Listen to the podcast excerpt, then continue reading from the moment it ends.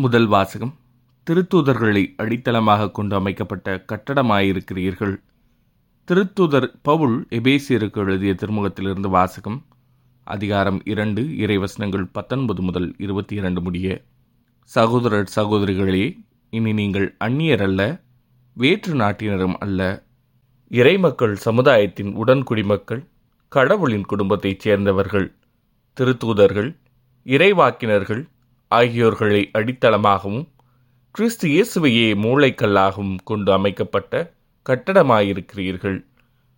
கிறிஸ்துவின் உறவில் கட்டடம் முழுவதும் இசைவாக பொருந்தி ஆண்டவருக்கென்று தூய கோவிலாக வளர்ச்சி பெறுகிறது. நீங்களும் அவரோடு இணைந்து தூய ஆவி வழியாக கடவுளின் உறைவிடமாக கட்டப்பட்டு வருகிறீர்கள்.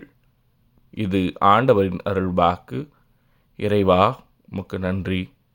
பதிலுரை பாடல் படைப்புகளின் அறிக்கை உலகெங்கும் சென்றடைகின்றது.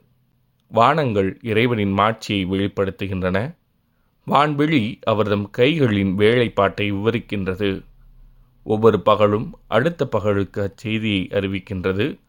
ஒவ்வொரு இரவும் அடுத்த இரவுக்கு அதை பற்றிய அறிவை வழங்குகின்றது. படைப்புகளின் அறிக்கை உலகெங்கும் சென்றடைகின்றது. அவற்றுக்கு சொல்லுமில்லை பேச்சுமில்லை அவற்றின் குரல் செவியில் படுவதுமில்லை. ஆயினும் அவற்றின் அறிக்கை உலகெங்கும் சென்றடைகின்றது. அவை கூறும் செய்தி உலகின் கடையெல்லை வரை எட்டுகின்றது.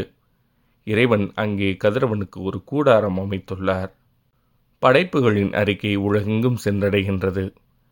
நற்செய்தி வாசகம் பன்னிருவரை தேர்ந்தெடுத்து அவர்களுக்கு திருத்தூதர் என்று பெயரிட்டார்.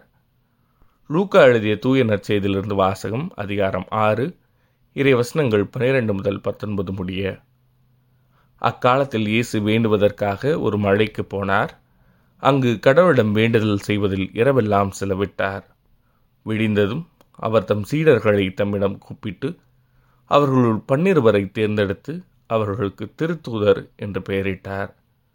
அவர்கள் முறையே பேதுரு என்று அவர் பெயரிட்ட சீமோன் அவருடைய சகோதரர் அந்திரேயா யாக்கோபு யோவான் பிழிப்பு பர்த்தலமேயு மத்தேயு தோமா அல்பேயுவின் மகன் யாக்கோபு தீவிரவாதி எனப்பட்ட சீமோன் யாக்கோபின் மகன் யூதா துரோகியாக மாறிய யூதா சிஸ்காரியோத் என்பவர்களே இயேசு அவர்களுடன் இறங்கி வந்து சமவெளியான ஒரு இடத்தில் நின்றார். பெருந்திரளான அவருடைய சீடர்களும் யூதேயா முழுவதிலிருந்தும் எருசலேமிலிருந்தும் தீர் சீதோன் கடற்கரை பகுதியிலிருந்தும் வந்த பெருந்திரளான மக்களும் அங்கே இருந்தார்கள்.